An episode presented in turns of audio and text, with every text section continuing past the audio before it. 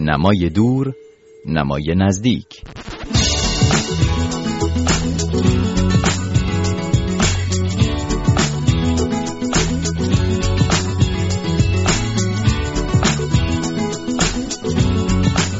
سلام. خوش اومدین به یک برنامه دیگه از مجموعه هفتگی مرور کتاب رادیو فردا.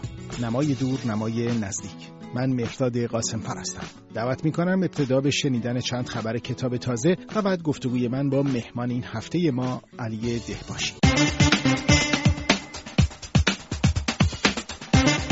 عشقی سیمای نجیب یک آنارشیست. اثر تحقیقی محمد قائد نویسنده و مقاله نویس است. درباره زندگی و آرای میرزادی عشقی شاعر روشنفکر و روزنامه نگار سرشناس اوایل قرن بیست که توسط نشر ماهی به بازار آمده.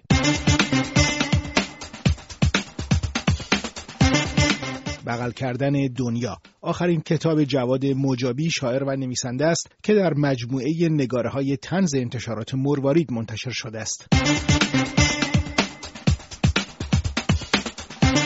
از همین مجموعه نگاره های تنز نشر مروارید مولن کوچک رومانی به قلم ژان لویی فورنیه نویسنده و تنز پرداز فرانسوی با ترجمه محمود گودرزی نیز اخیرا منتشر شده. ابوالحسن نجفی هفته پیش درگذشت این چهره شاخص و نامدار فرهنگ و ادبیات معاصر ایران در پنجاه سال نبوغ و تلاش بیوقفش در حوزه فرهنگ ایران چنان جایگاه بلند مرتبه یافت که بسیاری از صاحب نظران معتقدند جای خالیش رو تا سالهای سال به سختی میشه پر کرد. درباره ابوالحسن نجفی به دلیل اهمیت و نقش منصر به فرد او دو گفتگو با دو صاحب نظر این هفته و دوشنبه بعد خواهید شنید. گفتگوی نخست امروز با علی دهباشی روزنامه‌نگار و نویسنده که از تهران با منه و دوشنبه بعد هم با دکتر نصرالله پورجوادی مؤسس و رئیس سابق مرکز نشر دانشگاهی تهران خواهد بود. آقای دهباشی خیلی خوش آمدید به این برنامه یادباری ابوالحسن نجفی. اجازه بدید از بین وجوه متعدد حرفه آقای نجفی از ترجمه آغاز کنیم. جایی که بی اغراق چند نسل متأثر از ترجمه بودند. ترجمه های مهمی مثل ضد خاطرات آندر مالرو تا رمان خانواده تیبو و آثار مهمی از سارتر و رومنگاری و مرل و لوی استروس تفاوت نجفی مترجم با سایر مترجمین در چی بود؟ یعنی آثاری که او ترجمه کرد آیا انتخاب آثارش اهمیت داشت؟ آیا کیفیت ترجمه او بود؟ انتخاب او بود یا شناخت در واقع درست او از آنچه که جامعه فرهنگی و ادبی ایران نیاز داشت به این نوع ترجمه ها مترجم زیاد پرکاری نبودن اما در هر انتخابشون پاسخ می‌داد به نیازهای فرهنگی و ادبی جامعه ما. یعنی هنگامی که ایشون رمان خانواده تیبو اثر روژر مارتن دوگا رو در چهار جلد ترجمه کردن. خب این نویسنده رو در ایران نمیشناختن. ما از طریق قلم آقای نجفی با این نویسنده بزرگ فرانسوی آشنا شدیم. یا رومنگاری پرندگان می‌روند در پر و میمیرن رو ایشون به زبان فارسی ترجمه کردن. ما رومنگاری را نمیشناختیم. این انتخاب ها در نوع خودش درجه یک بود. در حال یه نویسنده مهم زبان فرانسه رو به فارسی معرفی می‌کردن. یا هنگامی که سراغ ژان پل ساس رفتن خب یکی از نمایشنامه های او که به فارسی نیامده بود گوشه نشینان آلتانو رو به فارسی در آوردن. و انتخاب یک ویژگی بود. دو نصر او در ترجمه امانتداریش دقتش. همه اینها از او یک مترجم درجه یکی رو آفرید وقتی ترجمه اگر می‌کرد دیگه کسی کار نداشت که این نویسنده رو می‌شناسه یا نه. چون می‌دونست آقای نجفی بیخود چیزی رو ترجمه نمی‌کنه و بیخود یه نویسنده ای رو معرفی نمی‌کنه. بنابراین ما دیگه به نام نجفی اعتبار داشتیم و کار او رو میخوندیم.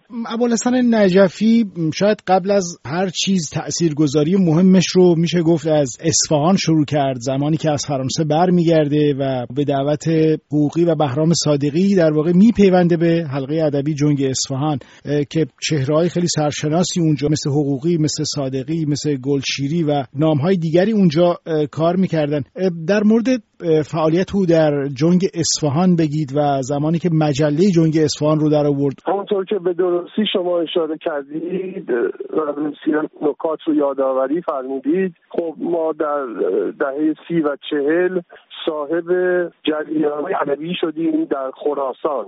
حلقه ادبی خراسان که نویسندگان بزرگ و شاعران بزرگی همچون آقای دکتر شفی کتکنی دکتر غلام حسین یوسفی نعمت آزن و بسیاری دیگر. یا در جنوب ایران یا در تبریز. این حلقه های ادبی ارگان هایی هم داشتن نشریاتی داشتن. یکی از حلقه های ادبی حلقه ادبی اصفهان بود که با بازش آقای نجفی از فرانسه به اصفهان شکل گرفت و در سال چهل و چهار تصور می‌کنم اولین شماره جنگ اصفهان درآمد. ویژگی این حلقه ادبی که در واقع یک جور در واقع آقای نجفی از ابتدا تا آخرش یک جور سمت استادی داشت به همه نویسندگان و شاعران و مترجمانی که در این جنگ ادبی معرفی شدن. احمد میرالایی زنده یاد.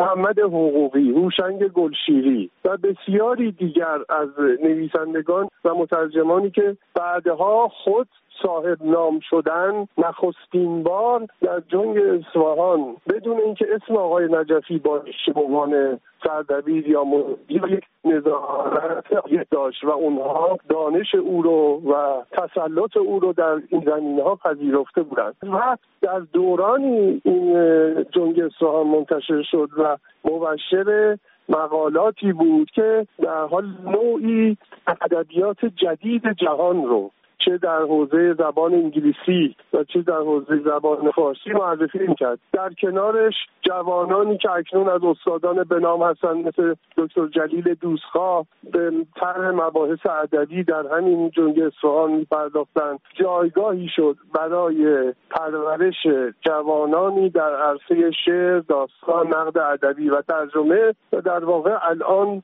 سر حلقه ادبی اصفهان رو از دست دادیم. و بعد از اینکه در واقع از تدریس در دانشگاه اصفهان در اون دوره به تهران میاد به مؤسسه فرانکلین میپیونده و در مؤسسه فرانکلین هم او منشأ اثر بود.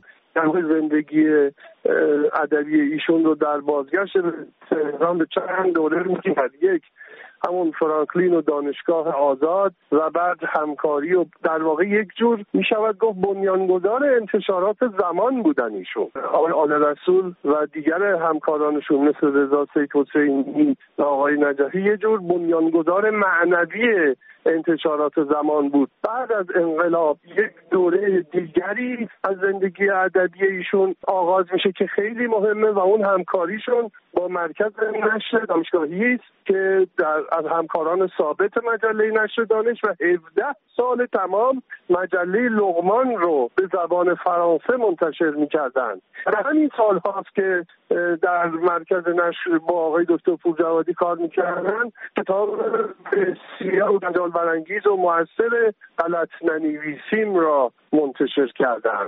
ایشون البته به جز غلط ننویسیم که اثر بسیار مشهور ایشون هست. آثاری هم منتشر کرد در دورانی که با نشر دانشگاهی همکاری می‌کرد فرنگستان زبان ادب فارسی همکاری می‌کرد. از جمله فرهنگ فارسی آمیانه که اثر بسیار مهمی هست و انتشارات نیلوفر اون سال 78 منتشر کرد یا اون کتاب درباره طبقه بندی وزنای شعر فارسی. بله همونطور که میفرمایید این کتاب ها خیلی کتاب های تخصصی و جدی هست و کار یک پژوهشگر و نویسنده است که باید خیلی مثلا توی متون کلاسیک کور و تفحص کرده باشه که بتونه به این نتایج برسه. و نهایتا چقدر فکر می‌کنید که آقای نجفی به اندازه ای که زحمت کشید برای فرهنگ ما به همون اندازه هم جامعه ما قدردان او بود؟ شاید که او یک نکته رو آموخته بود و حداقل در بیشتر عمر کار قلمیش آدم منزوی بود به مهمانی ها نمی رفت در مجالس حاضر نمی‌شد. او به درستی می‌دانست که وقت کم داره و فرصت کم داره و عمر کوتاه و باید کار کنه. ولی هرگز به آقای نجفی کسی جایزه ای نداد و این دریقی بر ما.